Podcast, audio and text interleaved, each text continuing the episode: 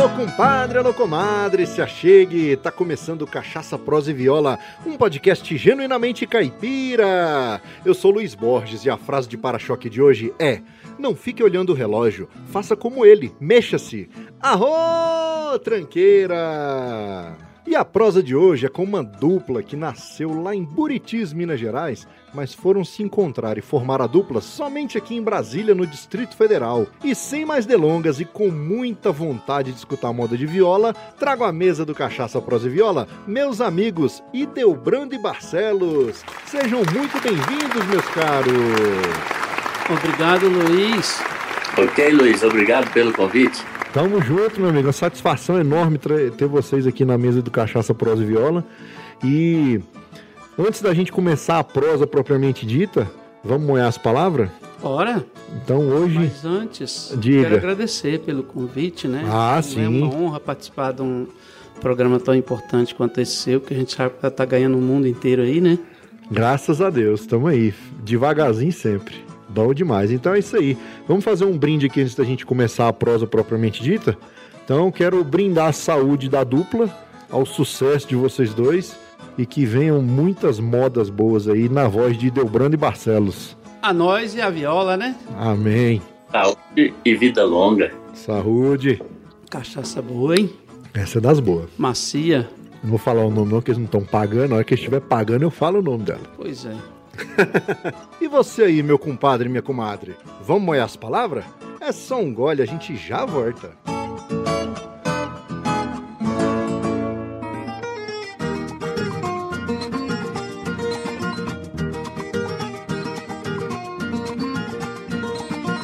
Compadre, comadre, em primeiro lugar, muito obrigado pela audiência. Você é fundamental para a existência do Cachaça, Prosa e Viola. Também não posso deixar de agradecer aos nossos padrinhos, Carlos Magnum, Léo Lopes, Luciano Pires e Marcel Hatz. Muito obrigado pelo apoio, vocês são batuta demais! O nosso trabalho não é remunerado, mas mantemos o podcast com o apoio dessas pessoas que entenderam a importância desse projeto e, através de pagamentos mensais, ajudam a manter o profissionalismo e a eficiência da nossa estrutura de produção. Então, se você gosta do nosso conteúdo e quer nos apoiar, acesse o site cachaçaproseviola.com.br barra apoie e escolha um valor que caiba no seu orçamento mensal. Você pode nos apoiar mensalmente pelo PicPay, pelo PagSeguro ou pelo Padrinho, ou ainda pode fazer um apoio único pelo Pix. Assunto é só, com R$ 1,99 você não toma nem um golinho de cachaça num boteco de beira de estrada, mas com esse mesmo valor você ajuda a manter vivo o podcast mais caipira da podosfera e ainda recebe recompensas exclusivas que só os padrinhos e madrinhas aqui do podcast têm direito. Me vejo obrigado a concordar com palestrinha. E você já deu uma espiada na lojinha do Cachaça Prosa e Viola? Não?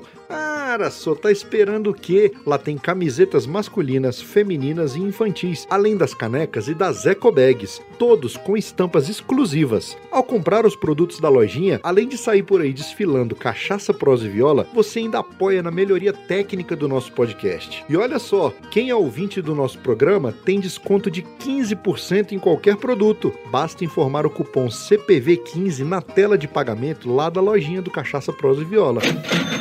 E o recado agora é para você que é um empreendedor e está me assuntando. Já imaginou seu produto, serviço ou marca sendo divulgado aqui no Cachaça Prosa e Viola diretamente nos fones de ouvido do seu possível cliente? Sabe que anunciar em um podcast é muito mais eficiente e barato do que você imagina. Ficou curioso? Então, terminando o episódio, acesse cachaçaprosaeviola.com.br barra anuncie e solicite o nosso Media Kit. Lá tem tudo bem explicado. Mas se ainda assim restar alguma dúvida, entre em contato comigo. Quem sabe a gente fecha uma parceria e a sua marca passa a ser divulgada aqui no Cachaça Prosa e Viola por esse mundão afora.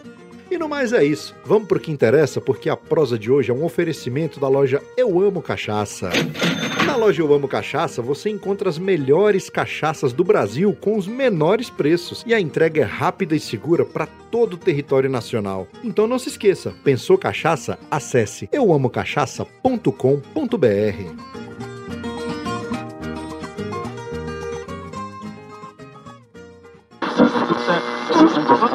Amigo, faço um convite, top só se for agora. O meu rádio é diferente, a antena não enrola. Em um mundo virtual, o seu tempo você controla. Busque lá nas internet e assunte meu podcast Cachaça, Prosa e Viola.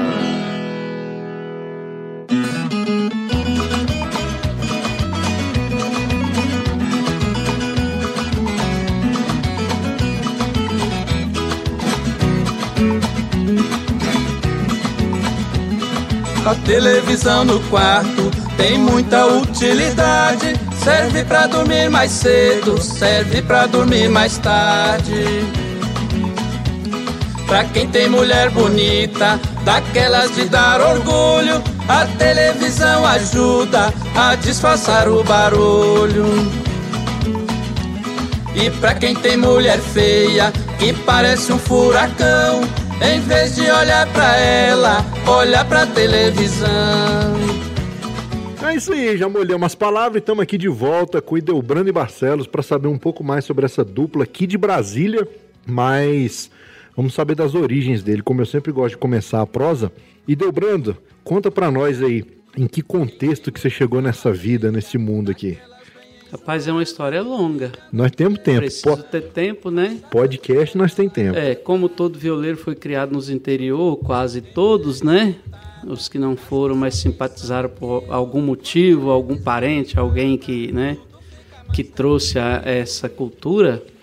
Eu fui criado no interior, né, mais precisamente na roça, a gente chama hoje em dia de roça, é até chique, né, falar que fui criado na roça. Sim. E nisso eu dei sorte porque meu pai tinha um violão lá que ele fazia os barulhos dele lá de vez em quando. Mas onde é que era isso? Onde é que... Isso era a fazenda Gado Bravo, a região lá chama Gado Bravo, no município de Buritis. Buritis, Minas Gerais. Minas Gerais. é. Olha aí, tá É, vendo? Buritis. Fantástico. Então eu acho que dei um pouco de sorte porque os pais não gostavam que filho mexesse com as coisas, mas o violão do meu pai eu tomava conta. Foi indo, eu tomei conta, ele nem mexeu mais, eu fui ficando. Então, assim, você lida com violão desde pequeno.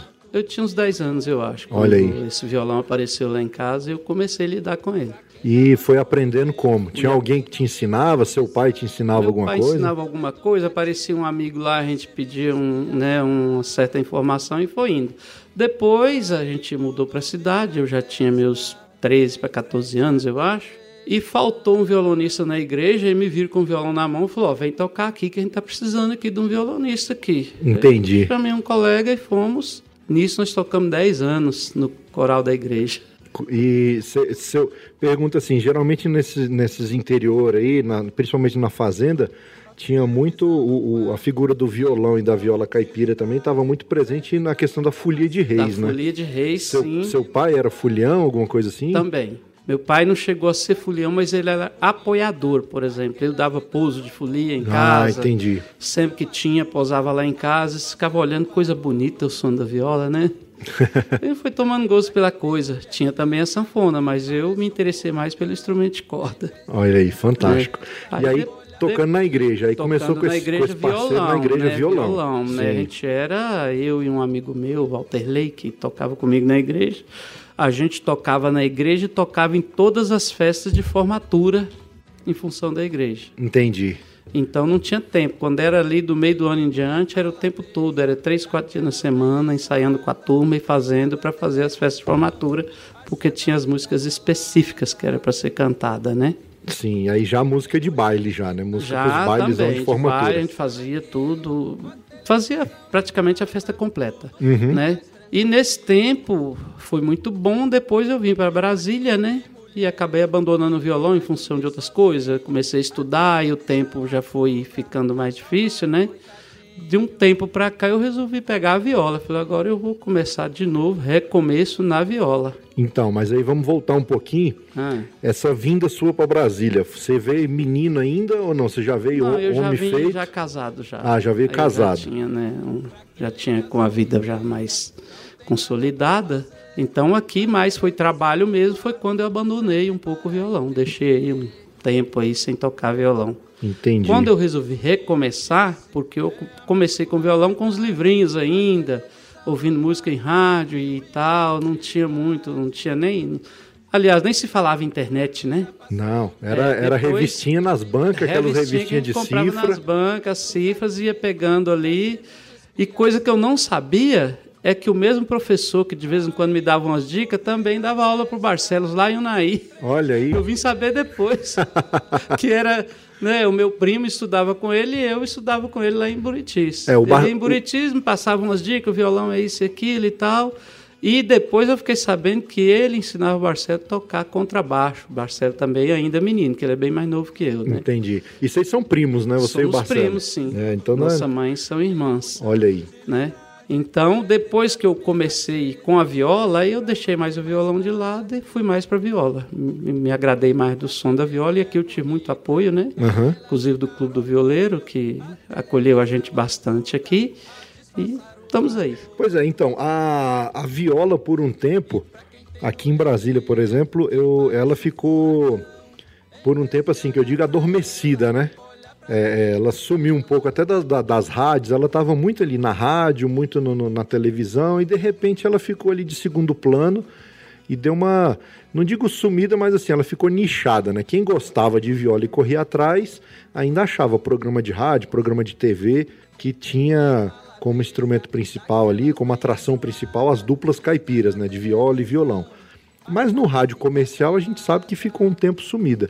Quando é que surgiu esse despertar aí pra você da viola? Essa questão assim, cara, eu vou ser violeiro, eu vou aprender, vou, vou pegar a viola, vou aprender, vou tocar. E como é que foi? Olha, para falar a verdade, quando eu tocava violão na igreja, eu já tocava viola também nas folias. Sim, certo? Que eu ia para as folias tocar, eu acompanhava a folia, inclusive tocando violão, mas né, sempre estava com a viola na mão aí brincando e criando alguma coisa. Eu lembro até hoje que a primeira música que eu toquei na viola foi a Xalana. olha aí. Peguei uma violinha lá, afinadinha, falei, esse ainda para sair alguma coisa. Comecei logo, logo eu toquei a Xalana todinha, sabe? Gostaram, admiraram, então foi... Para mim foi um... Nasceu ali a vocação. Entendi. Mas eu tinha um compromisso ainda com o violão. Então eu não podia deixar aquilo, porque a minha função era tocar o violão ali no coral da igreja, e então não dava para pegar os dois instrumentos. Entendi. Né? Quando eu deixei de tocar na igreja, que eu vim para cá, já não, não era mais a mesma paróquia e tal, aqui já tinha os músicos onde eu participava, então não precisava mais. Aí eu passei a dedicar mais à viola.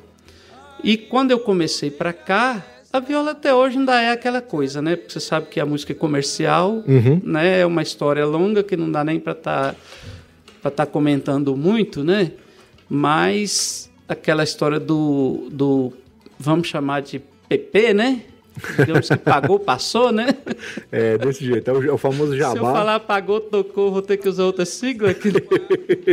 né? Então, o famoso jabá entrou aí. Para nós que tocamos por amor, por vocação, fica meio complicado você fazer um investimento tão alto nessas rádios para tocar no horário comercial, né? Sim, sim. né? Porque a gente toca em horário, né? Que, né?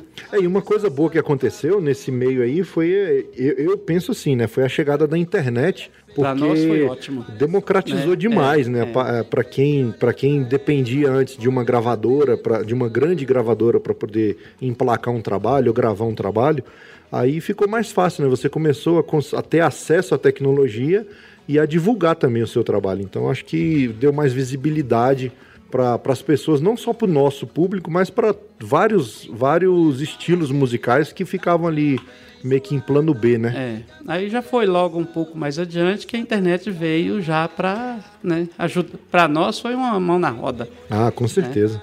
Bom demais. E aí, vou dar uma pausinha com sua história agora. Então, você chegou em Brasília e já tá com a viola no peito. Com a viola no peito. Agora vamos trazer o Barcelos aqui até encontrar. Certo. Quem não tem mais munição, põe um filme educativo pra servir de inspiração. Aí tudo vira festa em frente à televisão.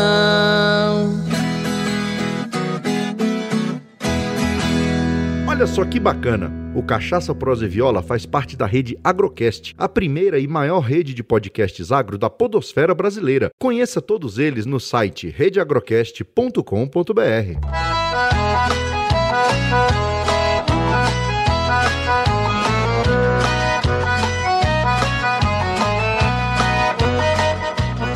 E meu amigo Barcelos, conta pra nós, como é que foi sua chegada nesse, nesse planeta aqui? Não que você seja um, um extraterrestre, mas como é que foi seu nascimento aqui e qual contexto? Pô, Luiz, é o seguinte, a história da gente não é muito diferente, né? Nasceu, criou na roça, a dificuldade era constante. É, a minha história é parecida com a do Hildebrando, eu também sou dessa região aí que ele disse que é Gado Bravo, uma fazenda próxima da, de Buritis, município de Buritis. Sou nascido lá, mas não moramos lá. Quando eu nasci, aí minha família, meu pai mudou e depois a gente veio voltando. Então, eu, vi, eu vim conhecer a região que eu nasci agora depois de adulto. Entendi. Mas o gosto pela música começou muito cedo. Não de primeiro logo assim, não foi com a viola nem com a música caipira, mas participei de umas bandas. Comecei a aprender, igual o Delbrando disse aí, a gente quando está aprendendo, você fica doido atrás. Naquela nossa época, quando vocês disseram que não tinha internet, a dificuldade era grande. Era tudo no ouvido, né? Sim, sim. E a música e voltar e ficar no pé do rádio para ouvir, que era diferente, não tinha, como vocês disseram aí, não tinha o PP, como o Delbrando mencionou. Então, eu ficava ali no pé do rádio para ouvir a música, para aprender, para decorar alguma coisa e tentar aprender a tocar aquilo ali, tudo de ouvido. A dificuldade é com a chegada desses recursos de tecnologia, internet e modernidade, a coisa facilitou, o tempo já era mais curto, porque a gente foi ficando adulto e as responsabilidades foram aumentando. Mas não abandonar a música, né? Cheguei a participar de algumas bandas lá em Unai, é, no contrabaixo, e depois é, desfez essa formação da banda, desfez, cada um caçou seu rumo, cada um seguiu sua vida. Mas assim, nunca desprezando a música, sempre brincando e tal. Aí lá encostei o contrabaixo um pouco de lado, passei pro violão, aprendi alguma coisa e no decorrer do tempo eu acabei mudando para Brasília também. Isso foi em que Essa... ano? Essa mudança foi quando? Foi em que ano? Foi por volta de 2004. De 2004 eu cheguei em Brasília. Entendi. Aí eu já sabia que o Ideobrando também gostava de música, mexia com música, mas a gente nunca tinha tocado nesse assunto. Uhum. Aí foi conversando e amadurecendo a ideia e brincando, começamos a tocar em casa e tal, aquela coisa toda, começamos a ensaiar. Daí nasceu a dupla Ideobrando e Barcelos e estamos aí até hoje. Maravilha. Com a desculpa que eu pensava que era boa Eu não consigo enrolar minha patroa. Minha mulher tá me seguindo o tempo inteiro E eu não posso fazer farra na lagoa. E eu não posso fazer farra na lagoa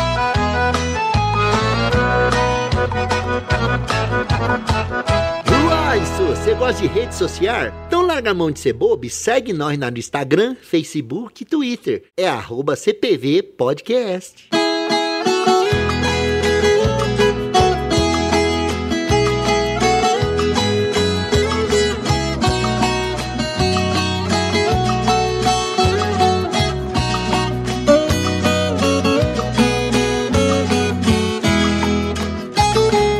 Quando chegou em Brasília, o Ideobrando já com a viola e aí encontrou o Barcelos com o violão. O, no, o primeiro disco do Ideobrando foi solo, né, Ideobrando? Aquele primeiro trabalho que você gravou lá com o Grilo. Já é, foi no Grilo, né? Foi no Grilo, sim, com GR1, né? Esse primeiro disco, o que que acontece? Eu sempre fazia música, a gente chamava compositor, né? É, cê, eu cê... sou da época do compositor ainda. Sim, sim, você ainda é, ou é. seja, você tá além de tocar e cantar, você ainda escreve, né? Sim, dos discos, no disco todas as músicas tem uma que é de um primo meu, né? Uhum. Totalmente dele, tem mais duas que é dele comigo e tem outra de um primo de cabeceira de Goiás também. Mas todas as outras são minhas. Fantástico. Então, eu como eu fazia as músicas, um dia eu procurei, inclusive procurei o Valmir, falei, Dá um jeito de gravar essas coisas, aí você escreve e toca, grava esse negócio. Foi. Lembrei do Grilo, que era meu amigo, inclusive o Grilo, o dono do GR1, é natural de Buritis. É.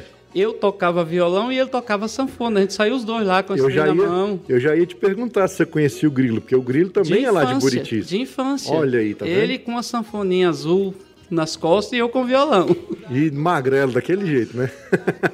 Era o Grilo mesmo, certo? Daí que veio, né? Então, Procurei, lembrei, falei, vamos lá. Falei, vamos gravar esse trem. Resolvi. Realmente saiu um trabalho, graças a Deus, muito bom. O pessoal tem gostado. Só que nessa época, eu já estava com o CD em andamento. Foi quando o Barcelo apareceu em Brasília, né? Entendi. A gente começou a tocar, falei, vamos participar lá comigo. Chamei ele para participar, porque eu já era um projeto solo, que já estava quase a metade. Ele foi, participou, teve outro primo também, outras pessoas, inclusive teve participações, né? Vanderlei Valteci participou, Sim. né? O Mike Henry Jr. na época participou, o meu primo, Rui Santini Santiago, participou. Eu falei, eu vou fazer. Coloquei lá O- em Delbrando e Amigos. o Daniel também, né? Daniel, sim, que era meu primo, que a gente estava ensaiando junto, mas ele também não tinha interesse em fazer dupla, né? Uhum.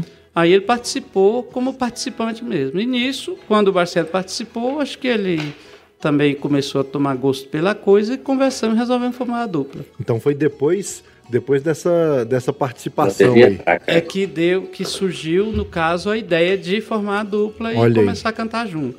Mas já gravamos um outro disco depois desse. Sim. Um CD, né? Vamos, vamos chegar nele já Pois já. é. Eu conheci vocês no Clube do Violeiro Caipira, já a dupla, Idelbrando e Barcelos. E desde o começo, assim, sempre fui fã, sempre fui admirador do trabalho dos dois. E hoje somos amigos da gente se encontrar e prosear, vocês estão aqui Graças hoje. a Deus, né?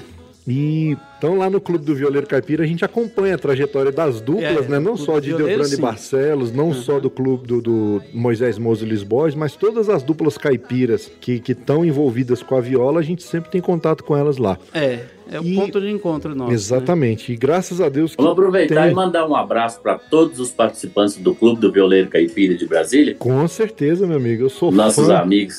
Antes de participante, eu sou fã, rapaz. Eu era piolho de encontro de violeiro. Todo encontro de violeiro que tinha, eu ia. Ou Braslândia, Granja do Torto.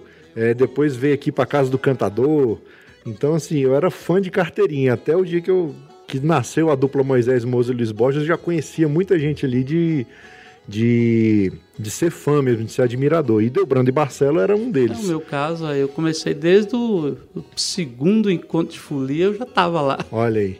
Então, um como abraço. fã, né? Um abraço forte aí pra moçada lá do Clube do Violeiro Caipira e reiterando, as portas aqui do podcast estão abertas para quem quiser vir aqui contar sua história e divulgar seu trabalho. Estamos aqui para isso. O objetivo do podcast é esse. E aí nessa caminhada aí de de dupla, fazendo show pela cidade já, né? A gente sempre participando ali de Encontro de Violeiro, Festa do Morango, é, Encontro de Folia de Reis. E surgiu o segundo disco, o projeto do segundo disco, já como dupla, né?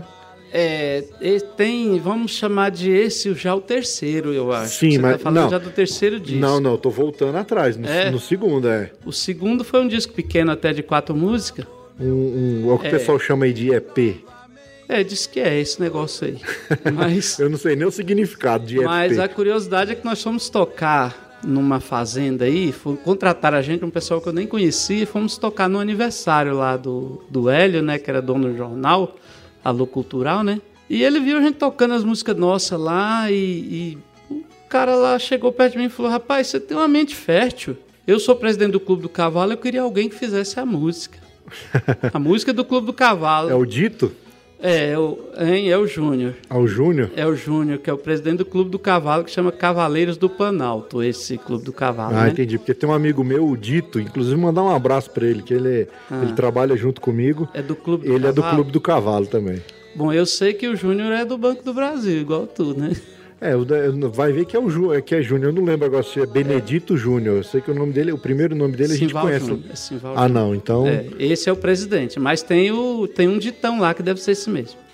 Mas aí ele falou, ó, a história é essa, me contou uma história bonita, gostei da história, aí eu fabriquei a música, porque uma coisa é você compor a música, outra coisa é você fabricar a música. é, é, é você Hoje se ouvir, fabricam muita música. ouvir uma história e transformar aquela história num- numa É, música. você né? vai compor uma música ali, mas eu já considero isso a gente fabrica a música. Sim, sim. Hoje os grandes escritórios aí, os grandes músicos estão em seu escritório para fabricar a música para eles. É, né? tem um- tem um Vamos me- falar disso, falar daquilo que está na moda e dá certo. Exatamente. E compor a música é uma coisa que vem na sua cabeça e você cria uma história, imagina ali e vai embora. É o que acontece comigo. É, não é algo algo encomendado, né? Não, que a gente fala. algo que vem, vem aí Isso. no ar e você capta e pronto. É o dom, tem que ter o dom. Exatamente. Mas ele falou: você tem a mente fértil, eu quero a música. Me contou a história do Cavaleiros do Planalto, interessantíssima história.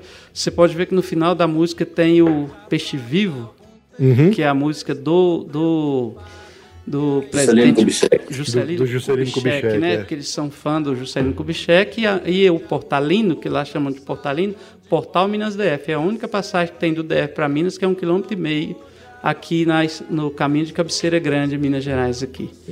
Fiz a Entendi. música, mandei para ele, corrigiu algumas coisas, ficou pronta. Aí ele me mandou uma outra história. Me mandou uma outra história. Falou, ó, agora tem história, saiu um forrozinho, a outra música. Aí a história é dele, ele compôs e eu musiquei no caso. Eu Entendi. só adaptei as palavras para dar uma rima, dar uma sequência. Então ficou duas músicas. Olha aí. né?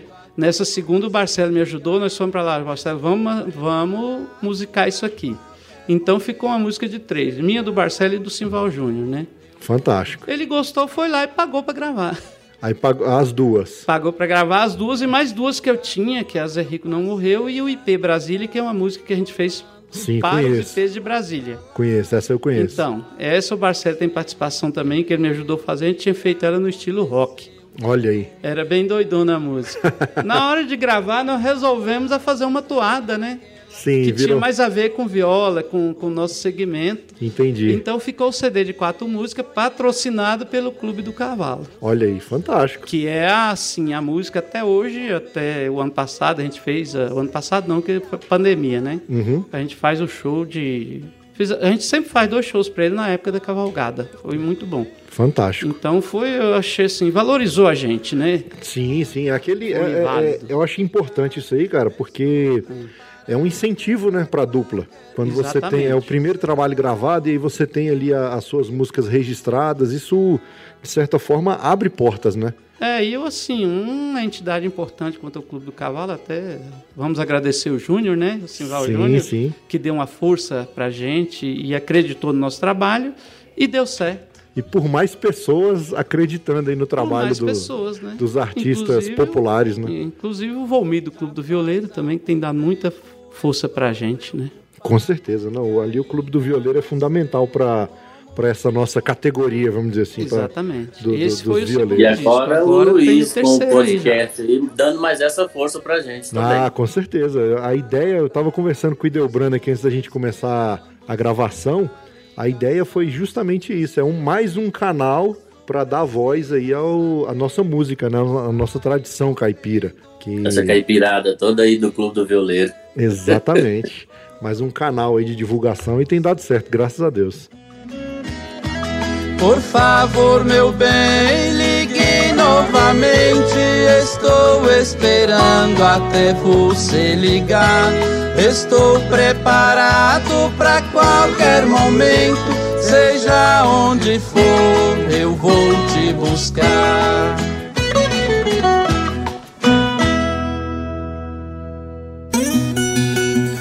Tá gostando do episódio? Então segura aí que tem mais. Eu só aproveitei a deixa pra te contar uma novidade. Chegou a hora de realizar o sonho de aprender a tocar viola no conforto da sua casa. Você sabe como? O violeiro caipira Wilson Teixeira desenvolveu o curso online Viola Sem Fronteiras, que conta com 100 aulas divididas em 10 módulos, além de videotablaturas e arquivos em PDF que vão te auxiliar no estudo da viola caipira. E assunto é só, os alunos do Viola Sem Fronteira têm suporte via e-mail e WhatsApp, diretamente com Wilson Teixeira, que é um violeiro caipira com mais de 20 anos de experiência. Então você está esperando o que para realizar o seu sonho de aprender a tocar viola? Acabando esse episódio, acesse cachaçaproseviola.com.br barra viola sem fronteiras e garanta já a sua vaga. O link tá na descrição desse episódio.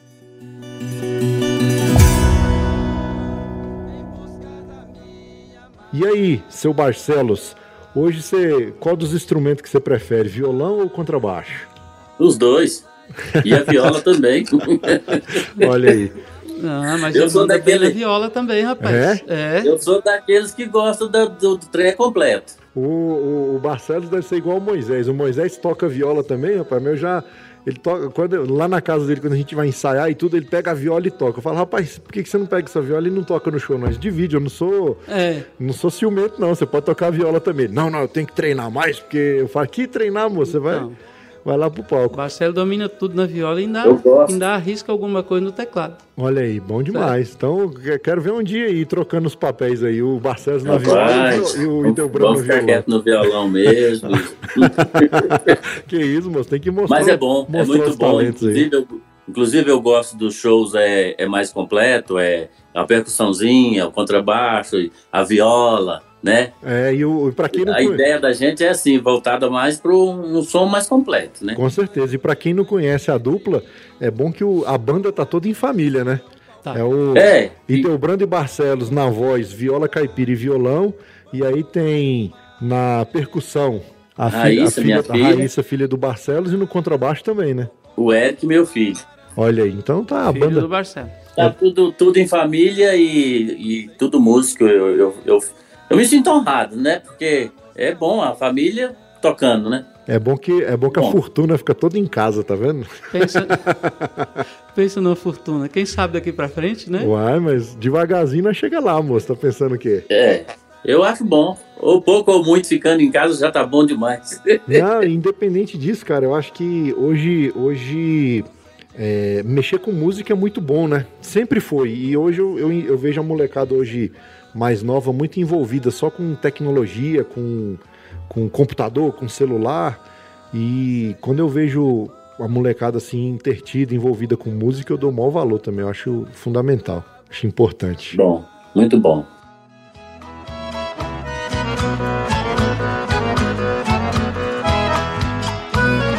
Eita, nós! Quer fazer parte do nosso grupo de ouvintes do Telegram? Para participar, é só clicar no link que está no post desse episódio. E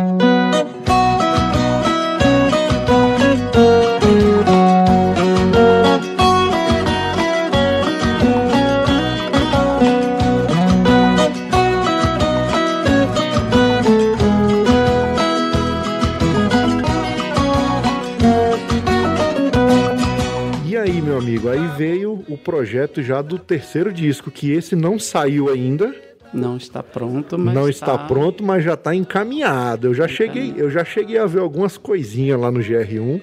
O, G- o Grilo, quando eu vou lá para prosear com ele, é, é, ele me mostra uns spoilers lá, como é que tá ficando, e o trem tá ficando bom absurdo, hein? Olha, graças a Deus, acho que o Grilo tá até assim meio orgulhoso, porque a produção é dele, né? Olha aí, ele é que é o, ele é, que é o diretor musical. É, a gente faz a música, eu chamo o Barcelo para concluir, a gente entra já com o andamento da música, o ritmo e tudo, mas a gente não avança muito, e leva pro Grilo e ele acaba de, de É, dar o ele- acabamento, falar, é aqui, é ali, é mais alto, é mais baixo, a nota é essa, então a produção toda é dele. Olha aí. Então pode considerar que é uma cria dele, então ele fica empolgado também Sim. Com, com o disco. Nesse disco vai sair duas músicas do Zé Mulato. Duas, do, duas Do letras do Mulato. Zé Mulato na Duas voz, do Zé Mulato. na é. voz de Delbrando e Barcelo. Ó, bom- Exatamente, Bom, que está em andamento, né? Esse disco aí já entrou a Karen, né? Violeta Produções, é que fez o projeto nosso e aprovou na cultura e eles pagaram pra gente. Fantástico. Eu acho que essa questão do, do apoio que a gente ainda tem na Secretaria de Cultura ainda é importante, né? Muito Pro- importante. porque ajuda artistas- Quem está começando. que está no início de carreira a produzir seu primeiro disco ali de forma, vamos dizer assim, 100% profissional, né? Porque aí É. você vai para um estúdio profissional, com direção musical, com, com todos os equipamentos ali de, de ponta para sair um, um trabalho de qualidade. Não que não dê para fazer algo de qualidade é, em casa, caseiro, mas quando a gente contrata pessoas que têm a expertise, o, o, o, o resultado acho que é muito mais é mais bonito, né? O, o É, produto final fica, fica muito mais e bonito. tem o custo também, né? Sim. O custo de gravar um CD, ao contrário que muita gente pensa, é altíssimo. É alto, Né? é alto e, e esse apoio da secretaria, eu gosto de frisar, é importante por isso, porque a gente, a, a gente que está aqui no meio, muita gente critica é, lei Rouanet ou aquelas leis de incentivo à cultura e tal, mas aqui no DF funciona bem porque a gente vê que pessoas, é, artistas é, populares mesmo, que estão em início de carreira, ou que têm já um, um certo tempo de caminhada, mas que não conseguem gravar o seu primeiro trabalho, esse, esse apoio da Secretaria de Cultura e da, da- do FAC, né, do Fundo de Amparo à Cultura, eu acho que é muito importante Muito importante. para esse pessoal aí. Então, é, é fundamental. Continuem apoiando aí, GDF. Através disso aí, desse apoio da cultura, e Delbrando e Barcelos está com o CD quase pronto. Olha aí. É, também nós estamos em plena pandemia, atrapalha de uma certa forma, né? Sim, sim. É, o trabalho está quase pronto, o trabalho está ficando muito bom e logo logo vai estar aí divulgando em todas as plataformas digitais. E aqui no Cachaça Prosa e Viola também. Quando tiver pronto o De CD, primeira mão. vocês vão voltar aqui para nós, Primeira mão. pra nós debuiar o disco, assim, da primeira até a última música. Isso. São quantas músicas o disco? São 12. Doze. 12. Dessas 12, então, são duas do Zé Mulato e 10 do, do Ideobrando.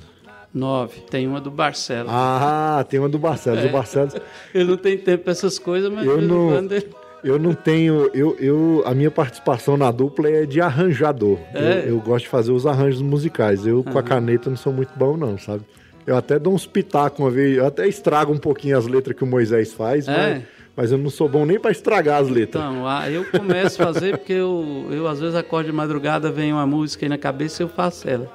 Depois chama o Marcelo pra ajudar a terminar. Ali, fantástico. Mas dupla é bom por isso, né? Que você. É, a parceria começa assim. Às vezes dá um branco aqui, lá o parceiro vem Faltou dar. uma palavra aqui, que nota que eu vou usar aqui, aí ele chega. junto. Exatamente. Ele entende de nota musical, isso ele entende, né? Bom também. Então, olha aí, fantástico. ó. Tá vindo aí mais produção caipira, 12 músicas, duas do Zé Mulato, nove do Uhum. Exatamente. Delbrando e uma do Barcelos. Olha É. aí, fantástico. Já tô agoniado pra ouvir o disco, Opa! o disco inteiro. Você vai gostar. Você Ah, já com deve ter certeza. visto lá o começo dele. Com certeza. Eu vi, o Grilo me mostrou uma coisinha ou outra lá, eu já gostei, já gostei do que eu vi. Gostou, né? Gostei, vem coisa boa. aí. É, tem a do Zé Mulato Romântica, tem uma, umas caipira e tem umas mais engraçadas também, que a gente É, porque eu ia. gosta de escrever um pouquinho de humor também, né? Exatamente. Tem uma, inclusive, que faz muito sucesso, que é a, a dos bichos lá. É...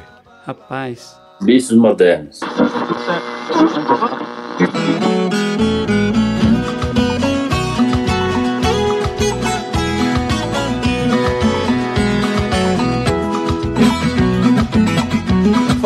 Lá no Rio São Marcos, era no fim do inverno. Por lá corria um boato que os bichos estavam modernos. Encontrei um jacaré usando sapato eterno e o sapo fazendo versos e anotando num caderno.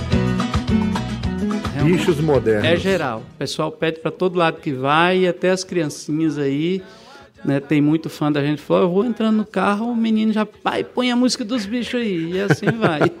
É muito boa, é bem humorada a letra, cara, é, fantástica.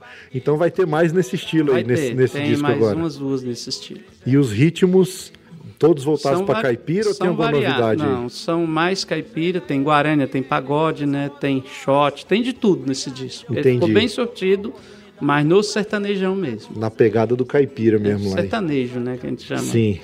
Até que até hoje ainda não sei qual é a definição do caipira com sertanejo, que pra mim é tudo igual, né? Era pra ser tudo. Era pra ser... Sertanejo veio do sertão, caipira veio de lá também agora. Então, pois é. né? Eu, eu, eu, eu vou com o Zé Mulato que ele fala assim: se me chamam de caipira, fico até agradecido, porque falando sertanejo eu posso ser confundido. É, porque hoje em dia arrumaram outro dia- nome aí pro É porque tem, que- tem as ramificações, né? É, e assim, eu, dou- eu dou valor também no trabalho de cada um, não, não gosto de criticar, porque Uhum. é, é, eu acho que a música tem. Eu acho isso uma beleza da música, sabe? Uhum. Você ter a raiz, e aí, comparando mesmo com a planta, você tem a raiz. A raiz ela vai dar o, o- o tronco, os galhos, folhas e frutos. Então, assim, e você vê cada parte da árvore é diferente. Uhum. Conjunto, né? E junto, É, é. e a música tem essa, essa coisa boa. E a gente, eu consigo ainda enxergar alguma coisa do caipira lá de trás em algumas coisas que o pessoal hoje chama de sertanejo universitário e tal. Eu consigo ainda ver aquela pitada ainda do caipira. Tem muita gente que fala que não, que não tem nada a ver, mas se a gente começar a observar e tudo, a gente acaba vendo que tem. Que tem um, um pezinho ali na raiz. Tem o raiz, né? É. Mas o próprio Zé Mulato e Cassiano, eu considero que eles são os românticos. Caipira romântico, mais romântico, inclusive. É, o, o Zé, ele o tem mu- romantismo o tá Zé, muito presente nas músicas do Zé, inclusive nas duas que eu tô gravando. o Zé tem, tá mui- gravando, tem né? muita letra romântica. Pois é. Mas, é, mas o romantismo Na do pegada Zé. caipira. É, mas o romantismo do Zé é na pegada caipira e ele capricha na letra. Romantismo sadio. Mas, é, rapaz, É. o caipira também é romântico, ué. É claro, aí de vez em quando nós Ué. arrasta o cotovelo no asfalto, né? Não, Então, o universitário rasga o chifre no asfalto, o caipira também tem. com certeza, velho. Quem, quem, nunca, quem nunca sofreu por amor, meu amigo? É, é, ué. E quem não sofreu, quem não sofreu, quem nunca teve um grande amor, né? Pra poder cantar e. Acho que talvez é aí é onde o caipira, que a gente chama caipira raiz, está perdendo muito foco, por quê? Os compositores que tinham raiz lá mesmo no sertão estão acabando, né? Sim, Então você escreve, é o que eu falo, o compositor escreve sentimento. é verdade. Ele dá saudade lá do sertão dele, ele vai falar do sertão, Sim. né? O apaixonado, hoje em dia o apaixonado que levou um, um fora aí, ele vai escrever a paixão dele do momento. Sim, né? exatamente. Então ele vai falar do, do sofrimento, da dor de cotovelo dele.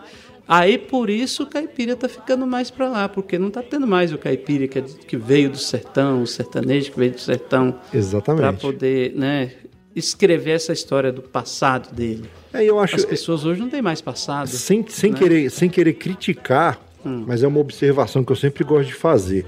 É, naquele tempo, fala- ah, escrevia muito sobre carro de boi, sobre a fazenda É. e tal. Porque era a realidade do compositor, a realidade de quem escrevia a letra era aquela. Exatamente. Ele estava inserido naquele contexto rural. Uhum. A gente viveu isso, mas a gente veio para a cidade e começou a ver outras coisas. O próprio Zé Mulato mesmo, ele tem muita letra que é no estilão caipira, mas que se você for olhar a letra não tem nada a ver com a roça. Ele fala do calçadão, Uhum. do pistão norte aqui que nós estamos aqui pertinho, entendeu? Ele fala do drama da dieta. É. É, é, então assim, A vida ele hoje em dia, quer dizer, tá escrevendo a vida, tá, continua tá escrevendo, escrevendo a vida, né? coisas da vida, a história ali, a, a linha do tempo, né? O Barcelo mesmo saiu da roça, foi ainda novinho, né? Barcelo? Rapaz, eu fiquei muito tempo na roça. Mas, assim, é, é o que vocês estão dizendo é a pura verdade.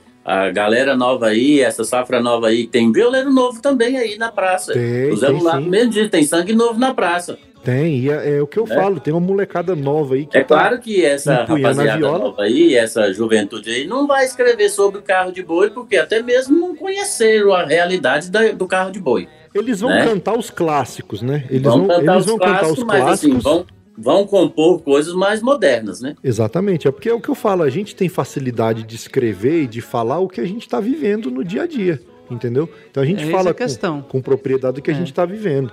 E, e segue o barco, e eu acho que isso é válido, eu acho que... a- É, o que eu falo, a música, se ela...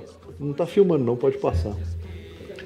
A é o que eu falo, a música, se ela for boa, ela é atemporal. Tem Sim. música que você escuta hoje que tem mais de 100 anos de idade. De, de- de- que a gente tá falando, por exemplo, a primeira música caipira gravada, registrada, tem mais, tem mais de 90 anos. Exatamente. Entendeu? E as que não foram gravadas, que foram que era cantada lá.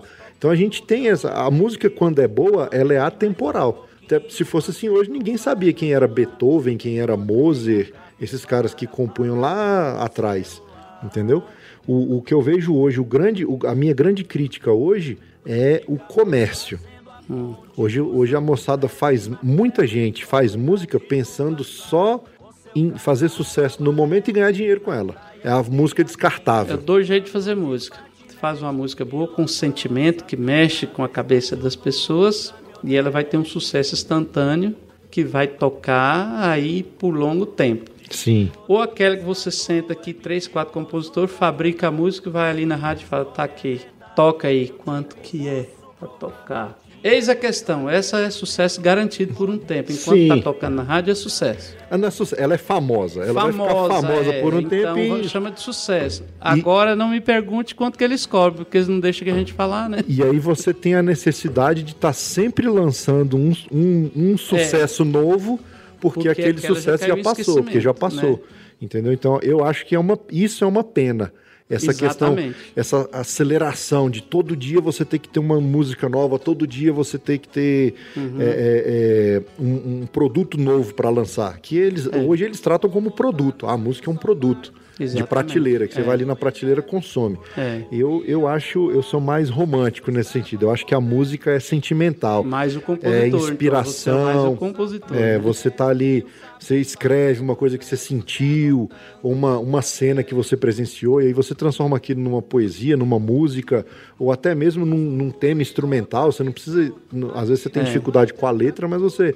O Pedrinho, o Pedro Vaz, ele faz uma, uma viola instrumental fantástica. Ótimo. Entendeu? Aham. E, e é com sentimento. Violeiro nato, né? Exatamente. E aí eu sinto falta hoje disso. A gente vê muito, tá?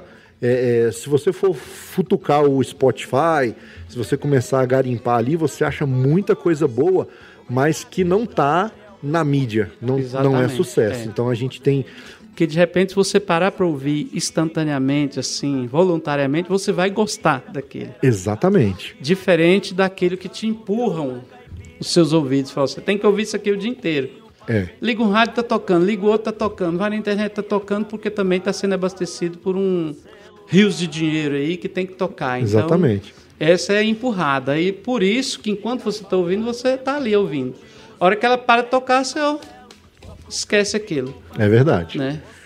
Aí Vai. chega as raízes, chega as caipiras lá de 97 anos, É. e aí vai passando, vai atravessando gerações. Exatamente.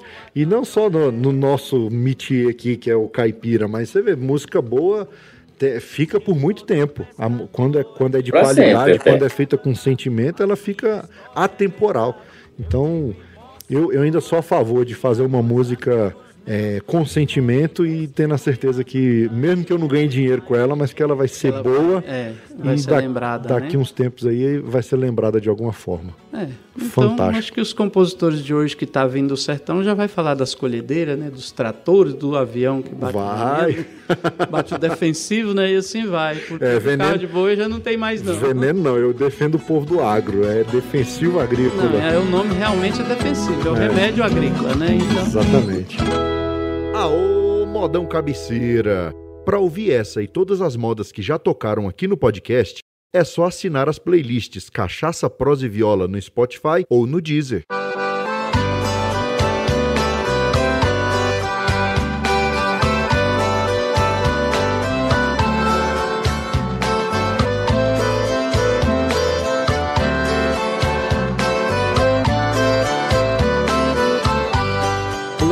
Agora, depois dessa pandemia, é lan- vai, lan- vai esperar lançar o estabilizar. novo CD que tá saindo.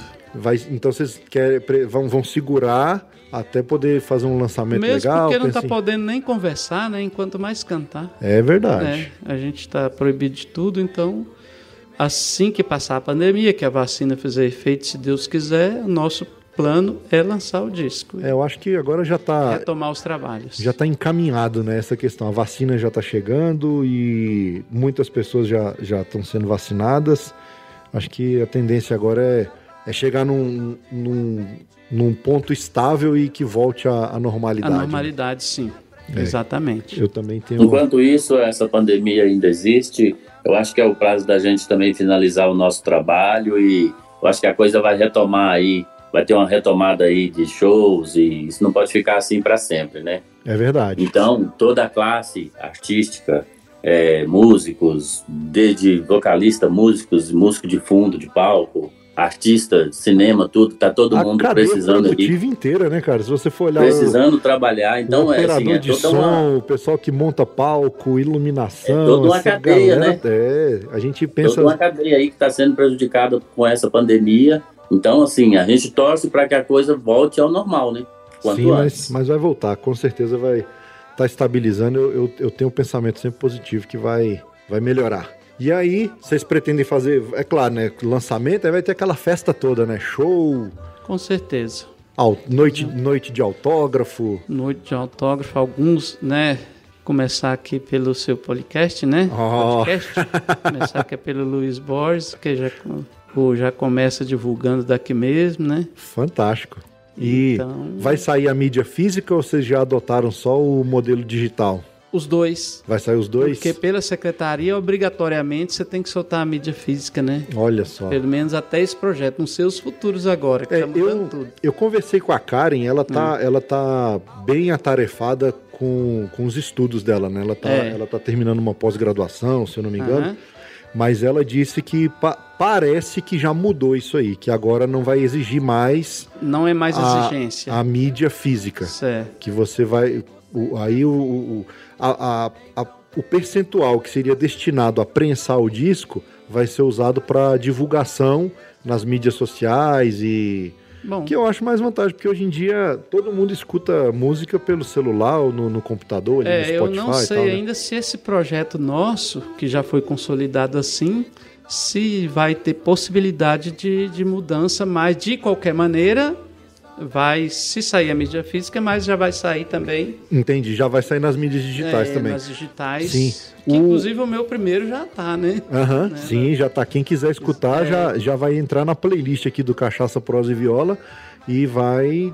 Eu vou colocar o link no post aqui pro disco, que já Isso. tá no Spotify lá. Parece, pelo, pelo que a Karen me falou, que se você colocar no projeto que não vai ter mídia física, o projeto é aprovado. Agora, se, cons- se o projeto for aprovado constando que tem a mídia impressa, a mídia física, aí você tem que imprimir para poder prestar contas Isso, do, é, é o caso nosso. do projeto, entendeu? Que quando ele- o projeto, quando iniciou Quando iniciou o projeto, ainda tinha, sim. né? Teria que ser assim uma exigência da secretaria. Aham. E parece que mil cópias, se eu não me engano. É, pelo menos mil cópias. né? É, as mil cópias vai ter que sair, mesmo se não for sair, a gente prefere tirar algumas também, porque fica pra história, porque tem uma referência ainda. Você gravou tantos CDs. Sim. Antes era disco, hoje né, a gente tem que ter. Gravei o CD.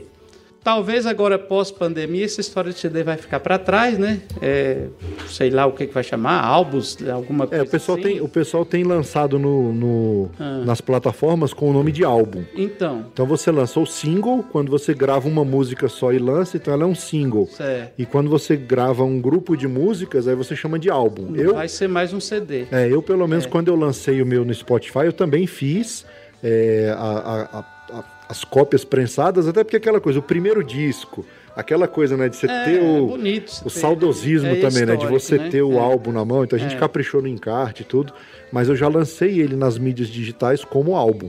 Então, É o álbum é Cheiro de Chão. frente vai, vai mudar muito e eu acho que para melhor, né? Sim, Porque a pessoa vai ouvir no celular, em qualquer lugar que esteja, ele baixa ali sua música e vai ouvir. é, mudou muito a forma de É, distribuir, mudou né? muito a forma de distribuir. Até na rádio mesmo, você vai show, na rádio hoje, é. você leva. Antigamente você ia, você tinha que levar a fita demo ou o disco. É. Hoje em dia não, tá? Não. Tá no, tá no Spotify, lá, tá. O eu- cara já, é, já eu entra cheguei lá, numa já. rádio com o celular, eles já É. tocaram tudo e pronto. E agora o, o show mesmo físico, esse não vai.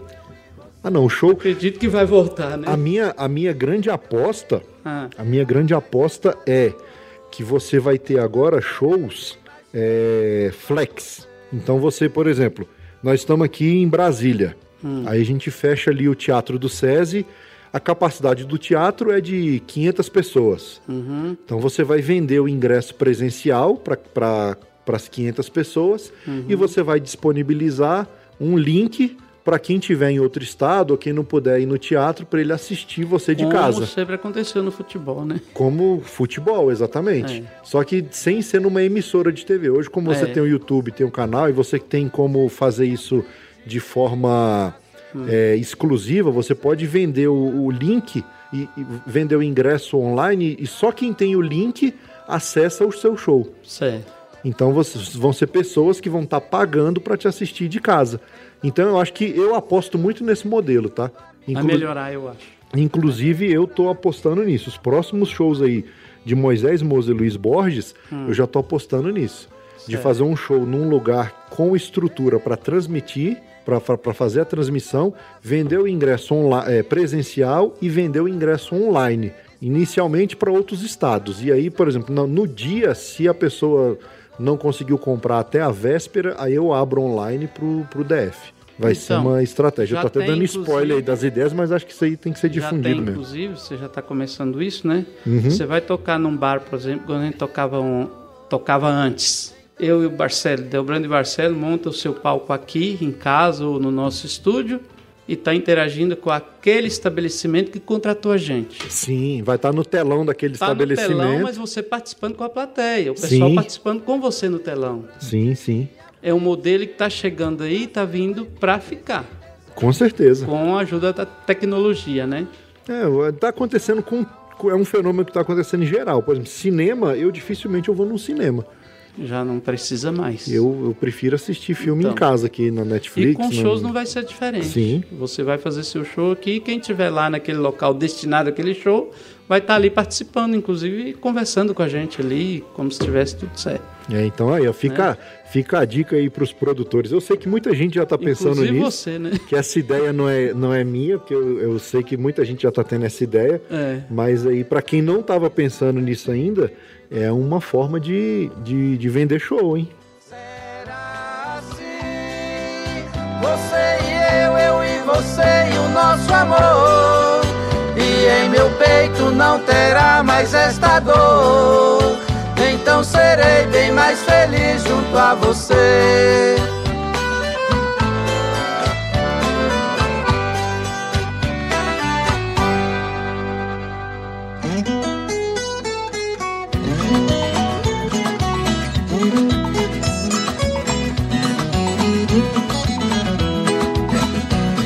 Meus amigos, Diga. boa demais a prosa.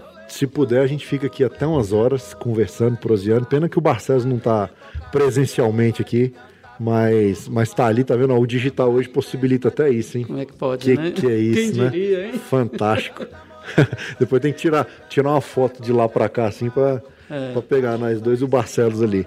Quero agradecer, cara, a presença de vocês aqui no, no Cachaça, Prosa e Viola. Pra mim é uma honra recebê-los aqui. É eu que de, de fã virei colega e amigo agora de vocês. Eu me considero amigo de vocês. Então, agradecê-los por ter comparecido aqui para contar um pouquinho da história de vocês e dizer que as portas e os microfones aqui do podcast estão sempre abertos para os dois. A gente agradece, né? Eu, do meu lado, agradeço muito, inclusive a insistência, né? Eu fiquei enrolando, não é por falta de vontade. era- Não, a pandemia, a É, pandemia dificultou um pouco as coisas. Né, com os planos da gente, que a gente estava planejando antes, né? Mas foi muito bom a participação.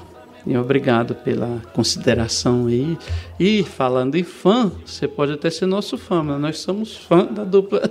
Uai, então tá bom demais, velho. É fã, é fã trocado, é chumbo trocado Não, é chumbo aqui. trocado mesmo. Violeiro, fã- fã de violeiro, né? Agora, além de ser fã da dupla, ainda tem o Luiz, que ó, daqui assistindo assim, pelo celular. Você tá me saindo um bom locutor, viu, Luiz? Ô, rapaz, o que, que é isso? Rapaz, mais um lado seu que eu não conhecia. Eu já sabia do seu trabalho, do Cachaça, Prosa e Viola. A gente sempre fica sabendo, né? A notícia corre. Mas, assim, participar foi maravilhoso. Eu quero agradecer bastante o canal, a você, principalmente, né? A hora que a gente encontrar pessoalmente, você sabe da. eu sou fã da dupla. E, agora sou- continuo mais fã seu ainda por esse trabalho que você está fazendo aí, de divulgar e dar espaço para a cultura popular e para essa caipirada toda aí que gosta de música e de viola e de, sei lá, de qual- qualquer instrumento que seja. Fantástico. Falou que é música boa, eu gosto, meu amigo. Independ- Cachaça, prosa e viola. Independente do estilo. Mas é isso aí. Obrigado pra vocês.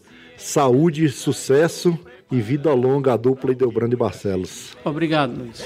Obrigado a você. viola pra suprir minha carência. Eu sei que no meu futuro, que ainda vai demorar, das coisas boas da vida eu vou ter que me afastar.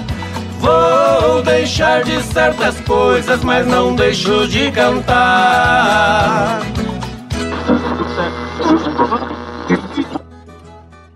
Gostou da prosa de hoje? Então acesse o site cachaçaproseviola.com.br.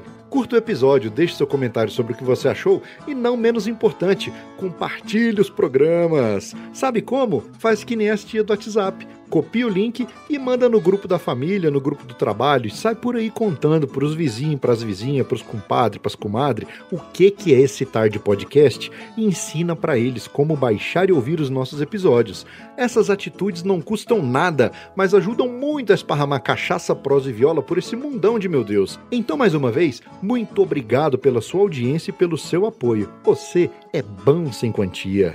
E no mais é isso. Até o próximo episódio e tchau!